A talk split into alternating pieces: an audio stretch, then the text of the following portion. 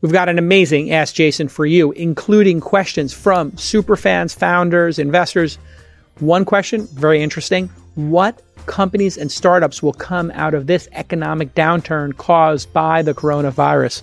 Also, when's the right time for an employee to join a startup to have their stock options be worth something? I've got some incredible insights on this based on watching people who've made millions, tens of millions, hundreds of millions of dollars by getting into the rocket ship at the right time. We also have tips for starting a podcast since everybody in the future will have a podcast for 15 episodes. Finally, we have a great question about what are the founder traits and investor traits that equal success in my mind and from what I've seen. And you're going to be surprised by one of the answers there. Um, and we also talk about something that's been on people's mind, and we probably talk to death, which is how do we deal with foreign interference on social media before this next 2020 election? It's a great uh, collection of questions. We got some people who called in live, we got some people who emailed in. We're always taking your questions. Just email askjason at launch.co. Stick with us. It's going to be a great episode. This Week in Startups is brought to you by TaxFile. The best way to do your taxes is by not doing them at all. TaxFile connects individuals and businesses with trusted CPAs that file for you. All you have to do is sign up. Visit taxfile.com slash twist to get 15% off your tax return today. That's T-A-X-F-Y-L-E dot com slash twist. Monday.com. Manage all your core business activities in one place. Start your 14-day free trial by going to monday.com slash twist. And Front. Transform your corporate email into a multiplayer game so your team can increase customer experience and take action faster. Take 20% off your first year today by using the code TWIST at signup and visit frontapp.com slash twist for more information. That's F-R-O-N-T app.com slash twist. All right, next on the line, I have George calling from the 562. What area code is that? Well, that is Los Alamitos, California, but I'm actually calling from the basement of a school at USC. Oh, wow. uh, In the USC incubator. Very cool. Is uh, the campus shut down because of the coronavirus? Yes, it is actually. Wow. Uh, we were supposed to have the startup career fair today, and it Yeah. got canceled. Um, it's, uh, I think we're all going to get a lesson in how to effectively use online tools and work remote. Uh, we're having the same issue with our accelerator. We're going to do a couple of weeks remote, it looks like. So you have a question for me. What is it? All right. Well, my question is, what are your thoughts with regards to combating foreign interference on social media prior to the 2020 election? Yeah, it's a great question, George. And obviously, um, you have two different approaches between Twitter and Facebook. In one case, Twitter said, we're not going to uh, do political advertising during this election. We're going to take it off while we figure this out. Democracy is too important. And then on the other side, you had Zuckerberg saying, obviously, we're going to take the money and we're not going to police it. And if you want to put up fake ads with fake information on it, we don't care. It's not our job. You place ads. The, the public's got to figure it out. Uh, and and Facebook's only concession was we're going to make a page where you can see who pays for for uh, political ads. I think what should happen is all advertising uh, on the internet should require somebody to put in their driver's license uh, or put in their passport. This way, somebody specific has their name tied to the ads. And then, like a doctor writing a prescription, we force doctors to put their name on a prescription because we want to have that trail uh, of breadcrumbs. So if somebody was writing a bunch of Oxycontin or Percocet prescriptions and giving them out willy nilly, you could go back to that person and say, hey, you're going to lose your license. So for advertising, since it's had such a profound impact on our democracy, uh, why not have the same approach to gun licensing or licensing people who are in taxis or licensing people who cut hair. All of these things we have licenses for in the United States. But for advertising, we allow people to do whatever they want, essentially anonymously with burner credit cards. And to add friction to those would mean these companies would lose a little bit of money, uh, and they might lose on the margin some of the smaller advertisers. But I think that democracy is too important. We should tie the advertising to an individual who works at a company, not just the not just the tax ID of the company, but also the social security number of that individual who placed that ad, so that if the ad was, let's say, a racist ad, the person who's placing the ad might say, you know what, boss. I don't think I want to place this ad with my name on it. I don't want to be responsible for putting up this Hillary Clinton uh, ad. The other thing uh, you could do is not take rubles from people and allow people to put ads up who are Russian um, in our election this year. And if you look at what happened the last time around, people were not even reviewing the ads. And if you put an ad up for a dating site on Facebook, they will not let you put it up. If you put too much text on the ad, they will not let you put it up. So they are mm-hmm. reviewing the ads. They're just turning a blind eye. Um, now, on the counter to that argument, we allow people to advertise in magazines, newspapers, and on television and radio. So why shouldn't online be able to get a piece of that action? Uh, and if this is where people are, why can't you advertise to them? And then maybe it's a generational thing. Young people can't get hit with advertising from uh, political candidates who have a better message. And if you look at Bloomberg, he was starting from far behind uh, Trump on Twitter, and he wasn't allowed to spend money on Twitter to promote his presidency. Maybe if he was able to spend on Twitter, he could have caught up to Trump or maybe uh, put up a better fight. So it's beyond a complex issue, but I think overall, we should just have some ownership of the advertising and somebody's name should be on the ad so that when things are put up that are defamatory, racist, insane, somebody has some skin in the game. Uh, that's my best uh, that's my best estimate. And, you know, sometimes you also don't want to overreact. We've got this perhaps once in a, a lifetime or once in the lifetime of this country black swan event of Trump being elected. You know, we might be just learning a big lesson. This might be a one term president and we never do this again. Um, and we might all become to the realization that, yeah, the Russians are interfering. And if you see political advertising and you see weird ads and you see weird memes, you kind of inoculate yourself to it and say, yeah, you know, let's look at the track record of the individual holistically and maybe on the margins ignore things about Pizzagate and people in the basement of pizzerias uh, like they did to Hillary Clinton. Uh, great question, George, and good luck with your uh, accelerator. I assume you have a startup, George? Yes, Jason. I run Overlooked. Uh, our mission is to build the social news network that ends fake news. We've yes. built the safest place to share articles with your friends. Great and we sell technology to help organizations disseminate information. Fantastic. Well, g- good luck with it, and uh, thanks for calling in. Can I have one quick sure follow up question? Yeah. Uh, do you not think that the beauty? Okay, so the beauty of Facebook and Twitter is that they have the ability to post their own content, but that's also an architectural Achilles heel because with billions of users, billions of bots, it's resulting in trillions of pieces of content, which is overwhelming their content moderators to go over. Uh, yeah. Uh, what we said is we need to limit the data drastically so that our journalists in the future can moderate that content. Um, do you see that as a concern, the ability to post, especially with Russian bots? I, listen, it, the it's obvious that Twitter has not got a handle on the creation of new accounts. And really, this is an economic issue. They want to show growth. The stock market looks at the number of users, the number of accounts created. So there is no incentive for them to not have new accounts created. If they have, if they throttle and make it more difficult to create new accounts, then when they report their numbers, people are looking at those numbers as an indicator of how they're doing. And so there's a financial problem there. And of course, everybody should be able to publish to different platforms online. So you don't want to limit people's ability to express themselves. With bots, it becomes pretty obvious when these bot farms get going um, and how to throttle them. Like if you see a bunch of bots being created by the same IP addresses or the same IP range, or just a velocity of random accounts being created. So um, I, I, think they'll be able to handle it. Uh, and the other possibility is to just allow people to pay for these services. And I think a new service will emerge in the next decade, uh, in the 2020s, where people will pay to be on a social network and you'll have to have your real name and you'll have to have a credit card on file, just like on iTunes, basically, you have to.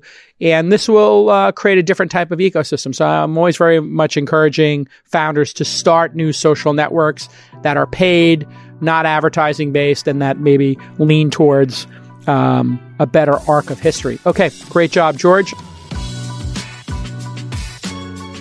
Tax season is almost here, and if you are a small business owner or if you work for yourself, self employed, you're going to want to get your taxes done by somebody you can trust. whether you're a freelancer or a gig worker, or maybe you've got some complex capital gain stuff going on, huh? Like an angel investor might, like me. Well, Tax File is the answer. You can get your taxes done without having to waste time or money looking for the perfect CPA. Yes, you can use Tax File, T A X F Y L E, and it's trusted by over 50,000 customers across the country. Tax File is an on demand tax filing app that connects consumers to professional CPAs within minutes. CPAs are routed to jobs based on specialization, so you can rest assured that you'll always be connected with the right pro for your job. TaxFile offers safe, secure document sharing, which is essential, in app communication between you and your pro, so you're not wasting any time, and crystal clear transparency throughout every step of the process. So here is your call to action, the old CTA.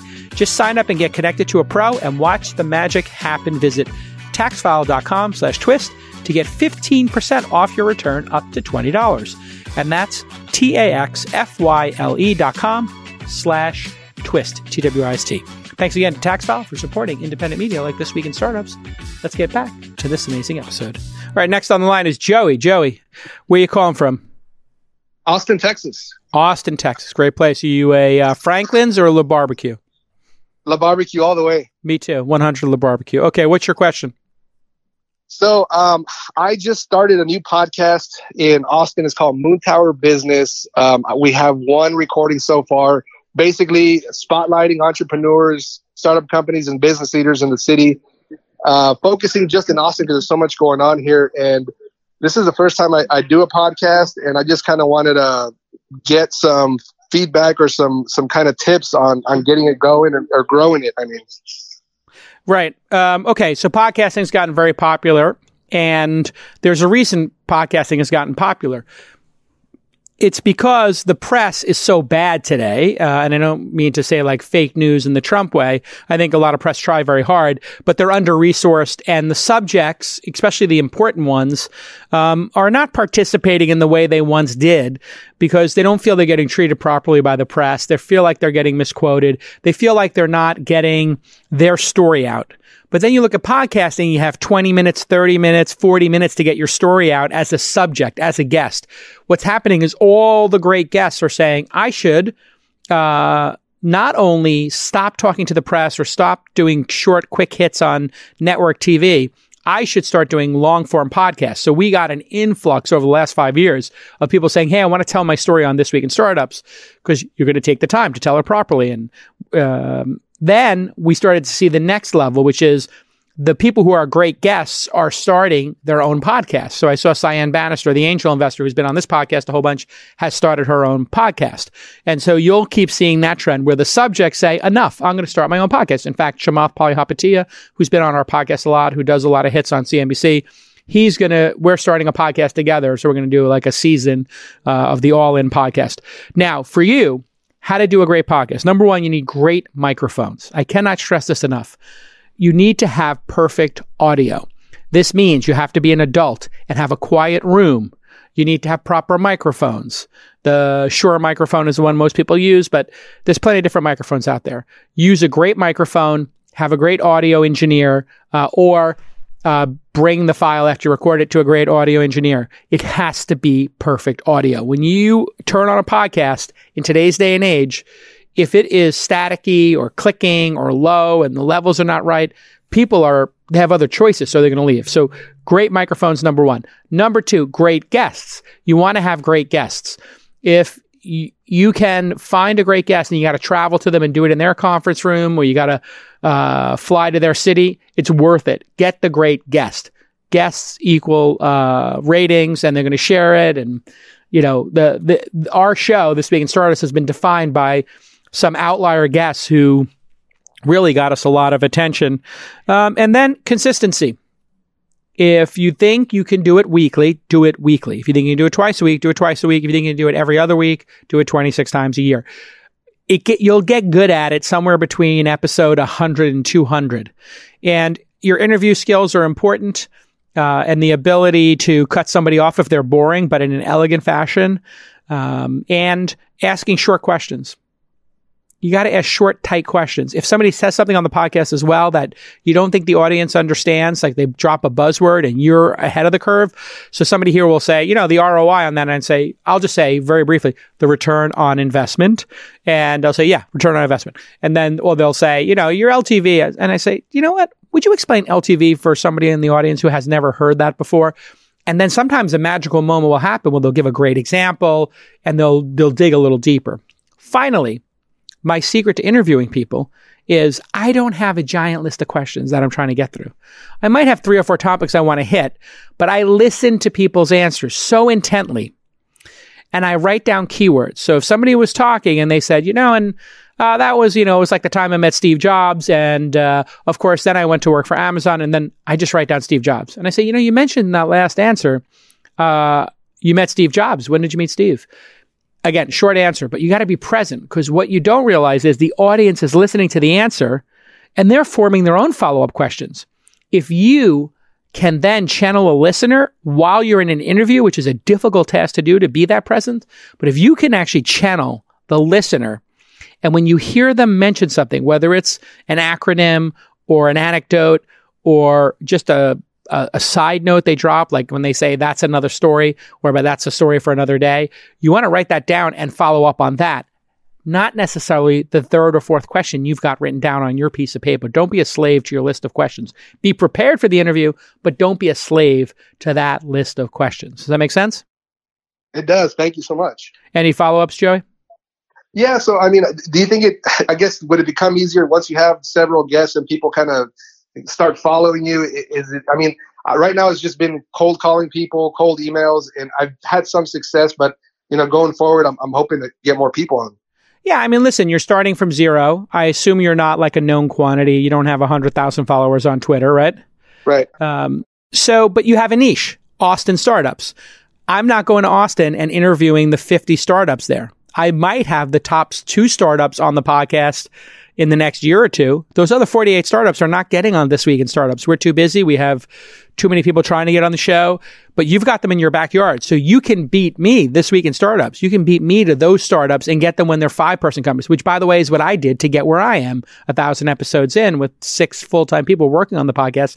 The reason I'm here is because we never stopped. And because in the early days we had this kid's Kevin from his company Burbn was failing and he pivoted to this Instagram thing. And we had him on the pod when he had five people. We had this kid Travis on who was in two cities with his, you know, Uber app. You'll hit one of those, just like a venture capitalist or an angel investor hits an interesting investment every 25 to 50. You're going to hit some interesting guest every 25 to 50. So you have to ask yourself, well, why am I doing this? If you're doing it because you're passionate about entrepreneurship and talking to entrepreneurs and telling their stories, the reward is in the interview. It's in the discussion. So if you love the discussion with founders, that's your reward.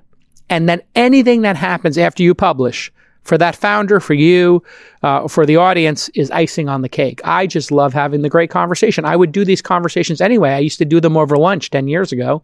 I would just have lunch with one or two interesting people a week. I was always trying to book an interesting lunch or an interesting dinner or an interesting breakfast. That was like my sport back in the day. I'd say, Hey, can I have lunch with you? I want to have dinner at some point. I'd love to share a meal. And, uh, people are busy and the podcast is a much better venue than just doing lunch or dinner because they get something out of it. It promotes their business, they get to tell their story, etc. So and and just try to be a better interviewer every time and don't worry about being small. Don't worry about getting like nascent companies. That's actually your strength. Worry about consistency and quality. Are you consistently publishing this every week, week in and week out? 100% of podcasting is showing up. That's job one. You have to show up and do 100 episodes. When you hit 100 episodes, now you've do, you've actually become part of the top 5%. Most people in podcasting never get to episode 100. So your job is to have great audio, the best guest you can, the best conversation you can, and get to 100. And when you get to 100, you call back into Ask Jason, and then I'll tell you the next secrets. Awesome. Sounds great to me. All right, Joey, get back to work. Thanks so much. Do the work. All right, take care. All right, be good. Listen, I know you're running a very complicated startup and you got multiple projects going on concurrently. You got multiple pokers in the fire and you're trying to figure out what is the ground truth? What is actually going on in your organization? Well, unlock your team's potential with Monday.com. Monday.com is an intuitive work OS that powers teams to run workflows, processes, and projects in one digital workspace. Teams can share projects and workflows in minutes on a platform that quickly adapts to your shifting needs. And it liberates the team from all this grunt work and it connects them in one collaborative workspace. You can customize workflow templates to manage anything your way. Time tracking to meet important deadlines, dashboards to gain valuable insights at a glance. Presh is using Monday here in our organization when we look at potential accelerator companies to come to the Launch Accelerator. And he chats with them to see if they're a good fit or not for the accelerator. Sometimes they've made too much progress, sometimes they have not made enough progress. In both cases, we want to keep in touch with those people and make them feel good about the projects. So he separates them into our Goldilocks zone. He also adds notes in the comment section so the team can easily view what the next recommended uh, steps are. Join over 100,000 companies that use Monday.com to focus on the work that requires their true talents. Start your 14-day free trial by going to Monday.com slash twist Monday, like the day of the week, dot com slash twist. Okay, let's get back to this amazing episode. All right, Dan sent, uh, sent us a voicemail. Let's hear the question. Hey, Jason, this is Dan from Tampa, Florida, and I've got a bit of a chicken and egg problem for you. I've got two ideas and not sure where to start. The first is a health focused app that combines the best elements of calorie tracking, fasting, and meditation. The second is a unique health supplement different from anything that's on the market that's focused on both busy professionals and the 55 and over crowd. So my question for you is, am I better off producing the supplement first, trying to drive product sales and drive people to the app? Or am I better off building the app first, trying to get people to use it and then pushing the product through there? Both would be about the same cost initially to produce, but if I do the supplement first, I'd be able to use those profits to then fund the production of the app, assuming that it sells. Thanks a lot. Love the show. All right. Uh, great question, Dan. And um, we see this a lot. People have a bunch of ideas and uh, they're trying to pick between them. And it's not uncommon for a creative, driven person to have 10 great ideas in the same week. Uh, and if you're in my business, like you're an angel investor, you're hearing great ideas constantly. Your mind becomes this fountain of great ideas. You can just riff forever. If you work at Pixar, you can come up with story ideas for Oscar winning movies while you're sleeping or while you're biking or in the shower or playing tennis, and they just go by. Our brains are amazing at spewing ideas constantly. Now, ideas are easy, execution is hard. Just in terms of your app, you are talking about going up against Zero, the fasting app by Kevin Rose, meditation apps by Sam Harris, Calm.com, the leader, uh, and the one we invested in, Headspace, and countless others, and calorie counting apps where some of them are even visual. So you're not just talking about creating one app, you're talking about creating three apps and going up against people in that space. Now, the truth is, we are now in the probably sixth, seventh, eighth inning of calorie counting apps. Fasting apps were in the first or second inning, and meditation were probably in the third or fourth inning. So a lot of the work that is out there, you could copy, crib, or be inspired by, uh, and just basically steal. So making an app that combines those three things holistically is kind of a great idea. I'll be totally honest. I use my fasting app and I use my meditation app. They're best of breed. I use Calm and I use Zero. And that gives them 100% of the real estate. But I also use Fitbit and I use 8 Sleep. And so now I've got four different apps that I'm using literally every day um, around my health. And I'm not sure I want them in one, but I kind of want them sharing information. So somebody will someday be able to incorporate all of these things. But it probably is unlikely to be you, I'll be totally honest. You seem to have an advantage in the health supplement. You seem to have a high margin in that. So instead of going up against incredibly well funded meditation apps, incredibly well funded uh, and focused fasting apps, and legions of calorie counting apps that are non differentiated, why not do the supplement, as you're saying, which you have an advantage in? You understand, obviously. And then you could work backwards to the app. Another possibility is to go to the different apps out there and say, I have this supplement uh, and I want to promote your app and try to do a cut a business development deal with them. Uh, maybe some of them will let you advertise in their app. I know, you know, Calm doesn't have uh, that kind of stuff, but you might find some apps that already have scale that you could either buy um, with your profits because people don't know how to make money in these apps, um, and it would be really interesting to have a fasting app uh, or a meditation app uh, that work together. That could be an interesting play. So I do like the idea of you going with the money printing thing first. It's always a good idea to have cash flow to then invest in the things that might take longer to make money. So if you were Uber, you would not do Uber Eats and Uber Pool first. I tell the story all the time. They started with Uber Black, which was high margin. Then they went to Uber X. Then they went to Uber Pool and Uber Eats and then on to micromobility. A company like Lime uh, or Scoot uh, or a bunch of these, um, you know, micromobility startups, they started with micromobility, which is the thinnest margins, the hardest to get a network effect going. And um, yeah, like I think Bird is the only one that's going to come out alive out of that scooting thing, and and they're going to have spent hundreds of millions to billions of dollars and it's going to be hard and they're going to probably get through it by the skin of their teeth because it's a hard, hard space. If Uber and Lyft make micromobility part of their apps, they don't need to make a profit from it.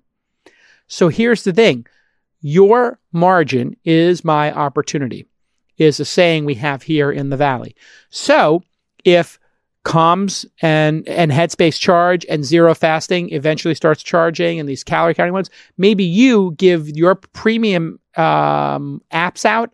Either you get it for free if you buy the supplement, or it's hundred dollars a year. So you could say in the app, it's hundred dollars a year, or free for people who've bought our supplement one time and they get it for life. Now you use the app as bait to get them and get their credit cards. So for sure, go with the money printing machine you know first. Good question, Dan. All right. Next up is Alex. Alex, where are you calling from? Hi, I'm uh, I'm calling from San Francisco. Okay. Uh, are you quarantined in place? Uh, I'm walking outside. The air is clean, so it's good. Uh, so tell me, uh, what's your question? So my question is about uh, recession-proof startups or taking advantage of recession. So we saw, you know, 2008 to 10, some strong companies emerged a few years later, one of them being Shopify. Uh, they, you know, they timed it right by accident, and as people were building their companies in um, small shops. So, you know, I'm exploring the space now and see what's next. If this is a downturn, what someone can build to come out, you know, victorious on the other end. Yeah, a great question, Alex. Uh, and so, uh, as I always tell people, fortunes are made in the down market; they're collected in the up market people who are building companies tend to build them through the down market. And when you have a down market, you don't have as much competition for employees uh, and great team members. You have consolidation of talent into the best ideas as opposed to the CMO, the VP of sales, and the chief product officer all launch their own startup those three people get together and you got an actual band where the, instead of the, the drummer becoming the lead singer and the bass player becoming a lead singer in their own bands, you have a band of like really strong players. So that's one of the things that's nice about a down market is the talent coalesces behind the best ideas and marketing becomes cheaper and there's less noise out there. So that's what a down market is great for. Uh, what a down market is not great for is obviously raising money becomes a little bit harder. Sometimes customers are a little less willing to give you their money. Uh, but generally speaking, there's going to be money out there because so much has been raised by funds. So your, uh, your, the other part of your question here is what comes out of a recession, right? And it's easy to look in hindsight and say, wow, look, Facebook came out of that post dot com era uh, and you saw Uber, uh, Lyft, Airbnb, Tesla, uh, and Shopify, as you mentioned, come out of the 2008 uh, Great Recession. Generally speaking, I, I don't know if it's sector specific, but this is a very unique one with coronavirus because people did not believe in remote work. And then we started to see remote work companies um, Excel like InVision or WordPress, but they were still considered kind of weird, right? Like they might be unique, small cultures. Now you see Twitter, Google, everybody else saying just stay home, don't come to work. We're going to figure out how to make it work. Obviously, that helps Slack and Zoom and other remote technologies. But I don't think that coronavirus is going to reset and then everybody just stays home from now on. After this thing's over, people are going to come to work. So I don't know if there's a major opportunity here in remote work. I think that was already um, moving. I see a ton of pitches for remote work startups. So I don't think this is a strong enough trend that, you know, it's going to make a bunch of startups. That was already happening. So it's going to accelerate the trend. And I think what you'll see is people are going to learn how to use the tools better. And then people who didn't try the tools will be incentivized to try them. So if you've never done Zoom calls or if you weren't into Slack and your company got quarantined right now or you were told to work from home, all of a sudden the CEO and the CFO who are 62 years old and were told they have to stay home well, now they're in a Slack room for the first time and they're trying to figure out how to use emojis and Giphy and how to use threads and how does this thing work. Like that's literally what's going to happen over the next 30 days is a bunch of oldsters who don't know how to use this technology are going to be on Zoom calls and they're going to be like, Oh my God, this is amazing. I can drop my kids off for school, go home, eat breakfast, work out and do four hours of work a day and pretend I did eight. As opposed to what people do now is they go into their offices, they work for eight hours and they surf the web for four of them and they actually do their creative work for four hours a day. There's a theory that people are only doing four hours of work a day and the other four hours are just filled with surfing the web and doing other nonsense and socializing and meetings. There might be some truth to that, right? Meeting culture. Uh, so I think efficiency will come out of this, uh, but I don't know that there's in we're going to be able to put a specific trend on this and say. I mean, I, I actually look at it and think robotics and health I think the thing that might come out of this is robotics and food chain. People are forgetting that the likely source of this was a wet market in China, which was the likely source of the other uh, outbreaks that have happened, and that food chain supply is critically important for the spreading of diseases. And then personal space, shaking hands, all of these bad traditions. So it might not be startups that change. It might be food chain regulation, around this stuff. I can't imagine people in China who know that this came out, if they in fact know, because they control the media there, but if they in fact know that this was likely caused by, a you know, a big open air market where people are slaughtering animals in a very, you know, bloody and disgusting and close quarters kind of way, they might rethink that type of marketplace and maybe put refrigeration and, and sterilization and other cleaning kind of habits into them. And then also in America, we're going to, I think the last thing they hear might be shaking hands and hugging each other, uh, or in Italy, shaking hands and kissing each other on the cheek. Like these kind of very close personal uh, interactions might need to stop. That might be what comes out of this. But great question, and uh, good luck with your startup. Thank you much. Talk to you later. Okay. Cheers. Have a great day. Are you crazy about efficiency? Well, I am, and you know that. And if you're running a startup, you need to be super efficient. And you've probably got tons of SMS messages coming in, emails for customer support, and you're having all these conversations in single player mode. In other words, you've got all these threads inside of your email. Well, what if you could play multiplayer email? Well, that's what Front lets you do. And I have a portfolio company named Look, and they are a talent marketplace, and we have invested in this company. And their CEO, Zach, runs the entire company on front. They've eliminated over 3,500 internal emails a month because he's better able to manage the team and what everybody's talking about with different customers. If you want to find a better way to manage all of these emails, Front will transform your corporate email into multiplayer so you can create simple little email addresses like support or team at your company. And you can do interesting things like put DMs into there, or you can use Zapier to move these uh, interactions back and forth. You know how to do that. So if you want to be bionic, if you want to make your team able to handle this deluge and put out all these fires and manage all that work email, I want you to take 20% off your first year. That is a big, big uh, generous offer from them. And it's a very affordable product, to be honest. They, they charge probably too little. It's Front App, dot com slash twist for more information. And just use that code TWIST when you sign up at frontapp.com slash twist. Everybody uses the product, not just my portfolio company. Look, many portfolio companies are using it. I use it all the time. And Shopify, HubSpot, MailChimp, and over 5,500 other businesses around the world rely on Front to manage their email. It's a new approach to email it's this team sport, and boy, does it make your company bionic. Go to frontapp.com slash twist. All right, Karen has a great email question Are there any reoccurring personality traits you've noticed in the most successful founders and the most successful investors you've ever met? Uh, this is a great question. And as investors, we're always trying to think about metacognition. We're thinking about thinking. We're thinking about decision making. We're thinking about how we make bets. So there's a lot of discussion when you're amongst the investor class or even the founder class about what works. And we do this because the outliers are so gigantic and the failures are so frequent that we cannot figure out why uh, certain startups that we didn't expect to win win big, and then why others that seem like a layup, seem like a certainty fail. So there's a lot written about this. I have my own theories. Um, and if I were to break it down for founders, it wouldn't be too different, different in fact, than investors. Um, but I would say that the overall, the people that I meet who are very self-possessed, you know, they're, they're composed, they're collected, they have this trait that they're very secure in who they are and what they're doing. Self possessed is the word for this.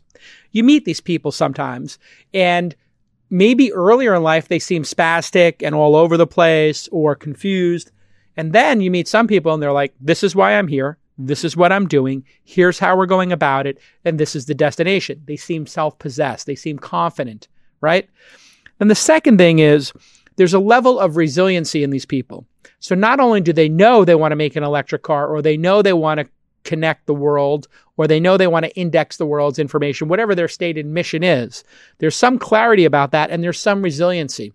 They're not going to give up. You don't get the sense that they're going to hit a wall or a bad beat uh, or they're going to get dealt some bad cards in life and they're going to just give up and fold. They're resilient, which means, you know, they have to be very flexible and they have to bend and contort themselves to make the vision reality and get around those obstacles. So they don't break, they bend. When things become hard, they figure out a way. And and that's that cleverness is is the is a component of resiliency. There's not giving up, but there's also this flexibility and this creativeness in conquering whatever it is that is forcing you to be resilient in that moment, right? So it's a little bit of MacGyver combined with I'm just never going to give up and that pig headedness. And that's where I see founders sometimes become um, embattled. They want to be resilient, but they're not being creative enough to solve the problem. So they don't want to give up. They don't want to retreat, but they can't figure out how to creatively get themselves out of a situation. Part of getting yourself to the promised land is not giving up. And part of it is being creative and flexible enough to figure out how to get there if the path you chose uh, at the beginning of your journey doesn't get you there. So self possessed, resilient. And number three, they're, they're voracious learners. They read everything. They ask questions. They interview people. Bezos falls into this category. I've had a meeting with Bezos before. It was supposed to be like a 10, it was supposed to be a 20 minute meeting. It wound up being an hour. Um, I had a meeting with Masayoshi Son one time. It was supposed to be 45 minutes. It turned into two meetings of three hours each. Like they, when they find somebody who's smart or they find somebody who's interesting or they find somebody they can learn from, they just ask question after question. And when I was in that meeting with Bezos talking about Weblogs Inc., he was like, how do you come up with the names Engadget? How do you build brands? Why aren't you one brand like Amazon instead of making Engadget, Autoblog, and Joystiq? He had very specific questions and he listened to the answers and he was super present. So when you find somebody who's self-possessed, they're resilient, and they're voracious learners, that to me is this trifecta that makes them unstoppable because they're going to f- ask the questions they need. They're not going to give up they're going to come up with creative solutions, and you're not going to knock them like they're going to wake up tomorrow. Like Elon Musk not waking up tomorrow and going, you know what? I, I wonder if I should build rockets today, you know, or Evan Williams not waking up tomorrow and saying, I wonder if I should keep pursuing self publishing and Medium after doing Twitter and Blogger, right? Like he knows why he's here on planet Earth. Now, when you go to investors, they, um, I think, have to have the ability to work with strong personalities. So the ability to interact with people who are very different in a range and are very strong personalities. This is um, I don't have the word for it, but I can only explain it as somebody who could walk into a biker bar and then walk next door into a fine dining establishment and have a conversation with the chef of the fine dining establishment while talking to the biker about you know their life and that ability to talk to anybody and to listen to them deeply and to interview them and ask the right questions this is this inquisitiveness and this tolerance for ambiguity and a tolerance for risk that I see in the great investors. Again, back to the voracious learners, that's like a default as well for this group. They are just going to search for information, they're going to ask questions. Resiliency, you know, you don't need to be necessarily resilient because you've placed 30 bets. You don't need to be resilient about the 25 who go under. You just have to be able to weather the storm. It's not like you have to die on that hill. You can lose those 25 battles and just win the 26th and be a legend. Literally, you could lose 25 battles and win the 26th and win the war. As Mark Cuban says, you only have to be right once. That's different than an entrepreneur. Entrepreneurs got to make it work. They get three or four swings at bat in a career. Yeah, they only have to be right once, but they're only getting three or four swings at a bat. If you were to spend 30 years as a founder, uh, as a founder, you might do I don't know, maybe five startups of six years each on average. And maybe one of them goes 10 and that's your big winner and the other ones go three. For an investor, you could go 30 years and during that you could have 10 funds. And in those 10 funds, you could have two of them overperform and eight of them do okay or go or be negative. So it's a different type of resiliency. You have to be able to weather the storm, but you're not going to be made or broken by any of them. So it really takes that ability to work with people that is the key to be, I don't want to just use the word likable. You have to be able to engage people deeply. And these are strong personalities. So very, very high EQ. That emotional quotient has to be off the charts because you're dealing with personalities who are, as I said earlier, they're very self possessed. It's not like I'm going to say to Travis when running Uber or Alex when running Calm, like, I think you should do this, and they're going to just do it. No, even if I were, even if I was right and I saw something they didn't, I can't just walk in and go, you know what, turn left. They're going to say, why? Why, why should I turn left? Well, I, I'm going straight. I'm not going left. And you're going to have to have this really deep, considered debate and discussion with them. And it might take 10 debates and it might take five years for them to know why you said left if you're, if you were guaranteed to be right and you might not be right. So the ability to work with others is the key for investors. Um, and you have to learn and you have to be able to do this metacognition because you have to be aware of your own biases. And just because I won with Uber or Calm or Robinhood and I saw traits in those founders doesn't mean that applies in the future. I've constantly got to be sharpening uh, my edge and thinking about the next investment. And am I taking some biases of what worked in the past, uh, some survivorship bias or some confirmation bias. And, and that's why investors are so obsessed with thinking about how they think. There's a book called Range, and I'm uh, listening to it now. It's a great book. Uh, and I know Bill Gurley likes it, and a lot of other investors seem to like it. Uh, about how some of the best ways to really have breakout thinking is to be um, to understand what's worked in many different fields. So if you learn something about how Mike Ovitz built CAA, could that apply to how you run a venture firm? Could that apply to how you run a sports team? If you learn something about how a sports team was able to win from and Phil Jackson won or Mike D'Antoni won, could you apply that to business or to the stock market, right? That ability to see things that worked in other fields and then apply them to adjacencies or things that are very far off the same way Moneyball, they took quantitative analysis and stock analysis and they applied it to baseball and it worked, right? That's that kind of nonlinear adjacency thinking that is making some investors able to run Slack like a consumer company, even though it's an enterprise company, right? That's like where big things happen. Okay, great question. And we think about it a lot. All right, next up is Blaze. Blaze, where are you calling from? Uh, Salt Lake City, Utah. Very nice. I was just in Park City. What a beautiful state uh, and city you're from. What is your question? Uh, so I'm wondering, is a startup joining a startup a good idea or not? Is it basically a get rich quick scheme, or is it a valuable investment of my time? Okay, so the question is because uh, you broke up a little bit that uh, with uh, over the phone. When considering equity, is joining a startup a get rich quick scheme, or is it a valuable investment of my time? So most startups fail. 70, 80% of them fail. As they get product market fit, the mortality rate uh, will plummet, right? And you'll start to have survivorship, and the chances of your options being worth something go up. So joining a startup before the product is launched you have an 80 or 90% chance that that's going to zero. In other words, your equity is worth nothing.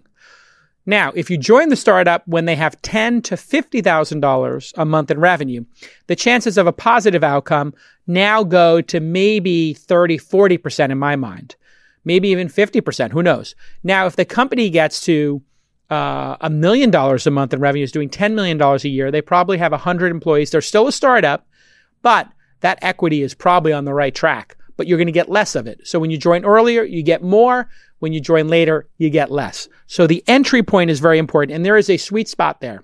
And the sweet spot I would define is under 5 million in revenue, but over 500,000 a year.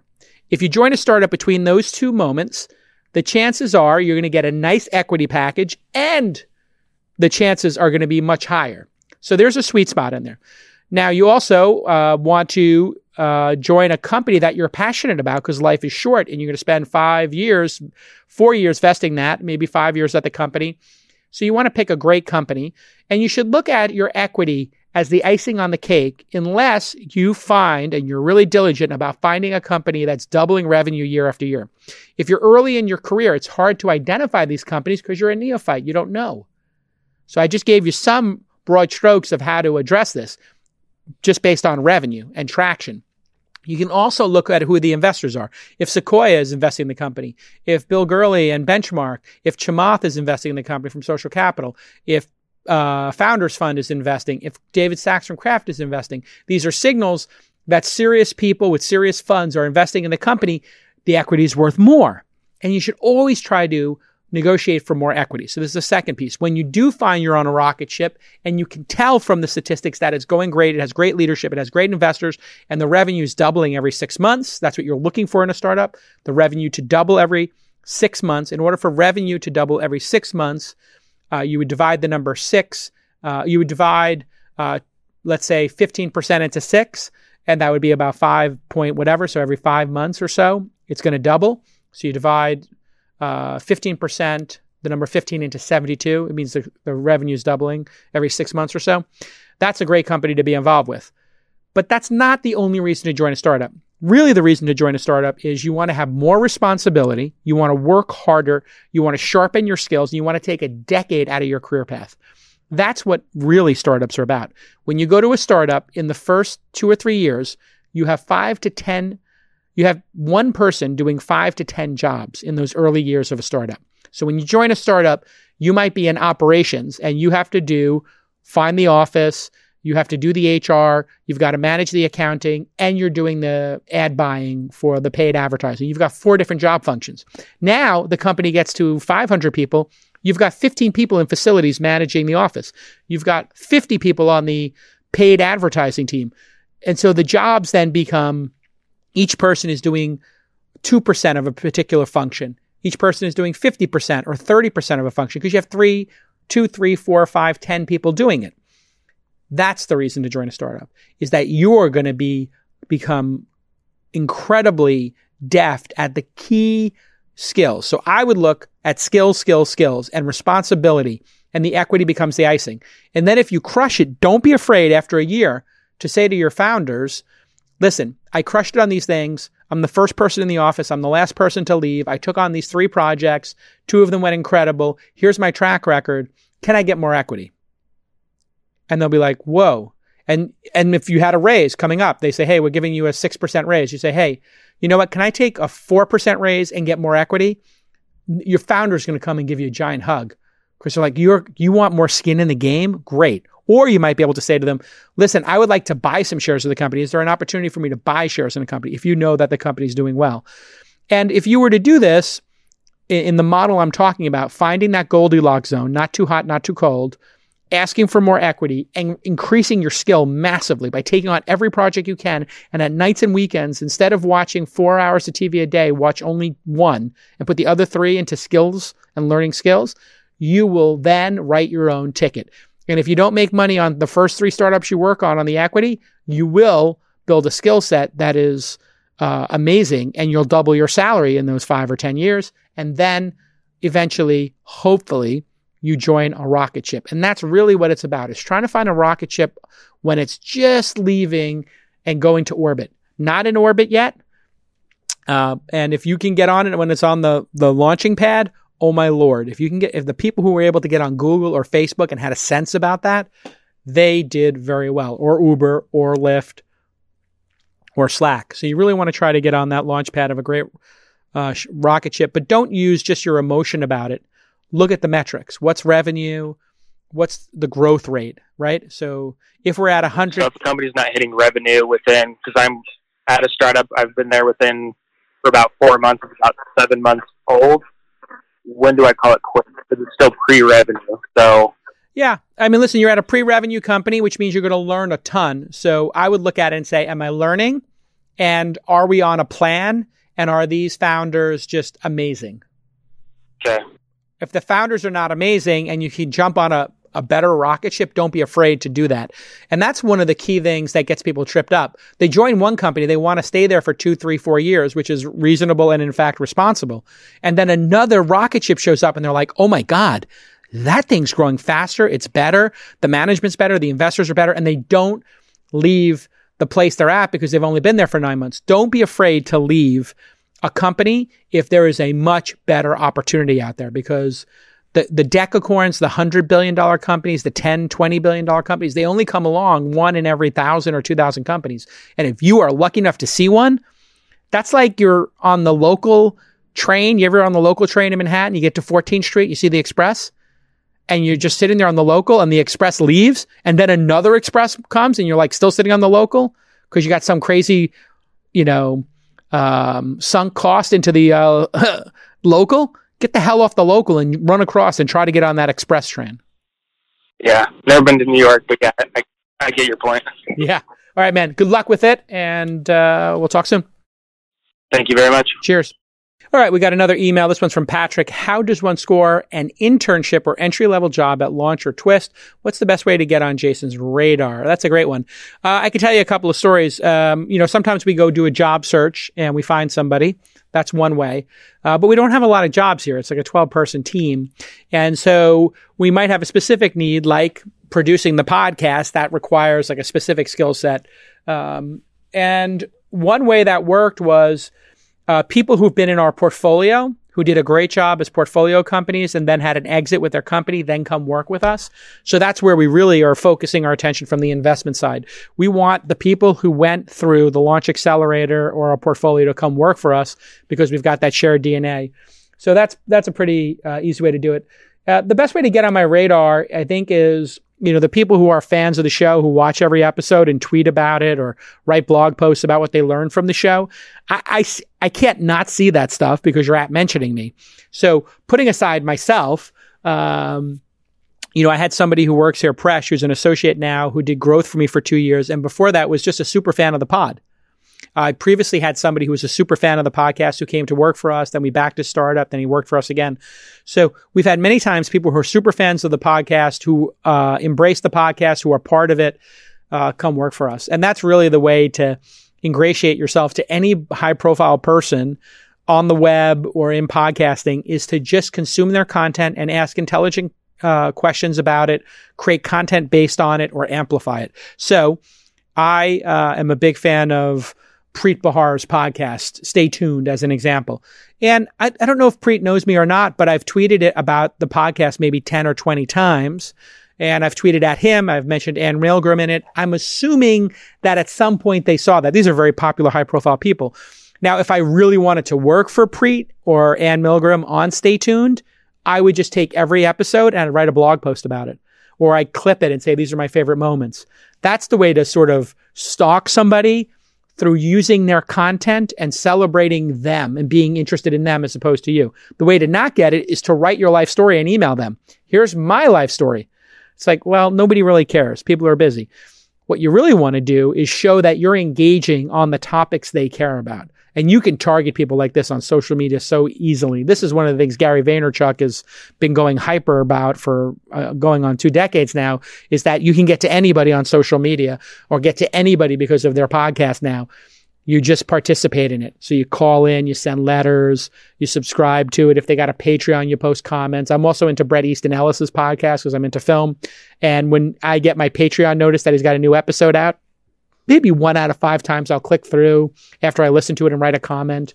I just think those are like the nice ways to engage people in a non creepy, productive way. It doesn't mean you're going to get the job, uh, but it does mean you might get an interview, right? And, and that's really all you can do. Um, and, and some of these jobs are really hard to get. Like getting a job in venture capital, the hardest seat you can get. And if you get one, you don't want to lose it. Okay, great question. All right, another great email question coming in. This one from James. How can a young, scrappy, early stage venture firm differentiate themselves from the pack to atta- attract great young founders? Okay, great question. Uh, when I started in this game, I had events, I had my blog, I had my email newsletter, I had a podcast. Now, if you look around the landscape, it seems like that's become table stakes for a lot of venture firms. You saw Andreessen Horowitz copied my playbook, Mark Suster copied my playbook. They all did events podcasts, uh, email newsletters, etc. Uh, and the only people who really did that in the early days was probably Fred Wilson, who was into blogging, and Brad Feld. So there was an early cohort of us who realized um, sharing your ideas and your thoughts was a good idea. Literally 10, 15 years ago, venture capitalists did not want to have their names out there. They were very on the, they were on the DL big time. Now it's become a, a popularity contest because you want to get deal flow. So what I would say is making it very clear to people what you invest in and when you invest, and then trying to engage those people and be massively helpful for them. Doing a conference or doing a podcast at this point, this kind of flooded and it's kind of a cliche and it's a lot of work. I would try to find a new medium that you can own. So, uh, Garry Tan, who's been on the pod a couple times, who did Posterous, always was a fan of his startups. He's doing kind of like the Casey Neistat you know, short vignette videos with a lot of B-roll, and they're actually really good. You know, they're short, they're different. You look at Naval, Naval's doing these short, uh, 90 second, three minute podcasts that are basically about philosophy and life. They have nothing to do with entrepreneurship. He'll talk about wealth creation, but he's basically doing a podcast that's about philosophy. And you know what? Uh, I don't know if he's doing it to get deal flow, but I can tell you he's going to get a ton of deal flow because people love the stoicism and uh, et cetera. So you got to find something that is true to you, who you are. If you're an introvert, um, running events is not going to work very well for you, is it? Running a podcast may not if you're not into talking. But if you're an introvert who's a great writer or you're an introvert who makes great software, lean into what your skill is and then try to dovetail that with the market. So let's say you're investing in enterprise software and you're a developer well, and you're introverted, you don't want to do a podcast, you don't want to do events, you don't want to be putting yourself out there, you find it exhausting.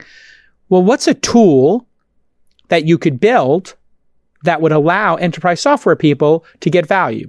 So if enterprise software people are constantly dealing with churn, and you made a tool that let people rate your product and you made it free and it was called, you know, SaaS NPS and it was just an NPS score for SaaS companies and you made this little tool and put it out in the world uh, and said any SaaS company can use this tool uh, to get feedback from their customer base. I made it for free. If anybody wants it, it's open source. It's over here. That would be a beautiful way to create something that's in your wheelhouse, that's your skill set, and share it with the world and provide value.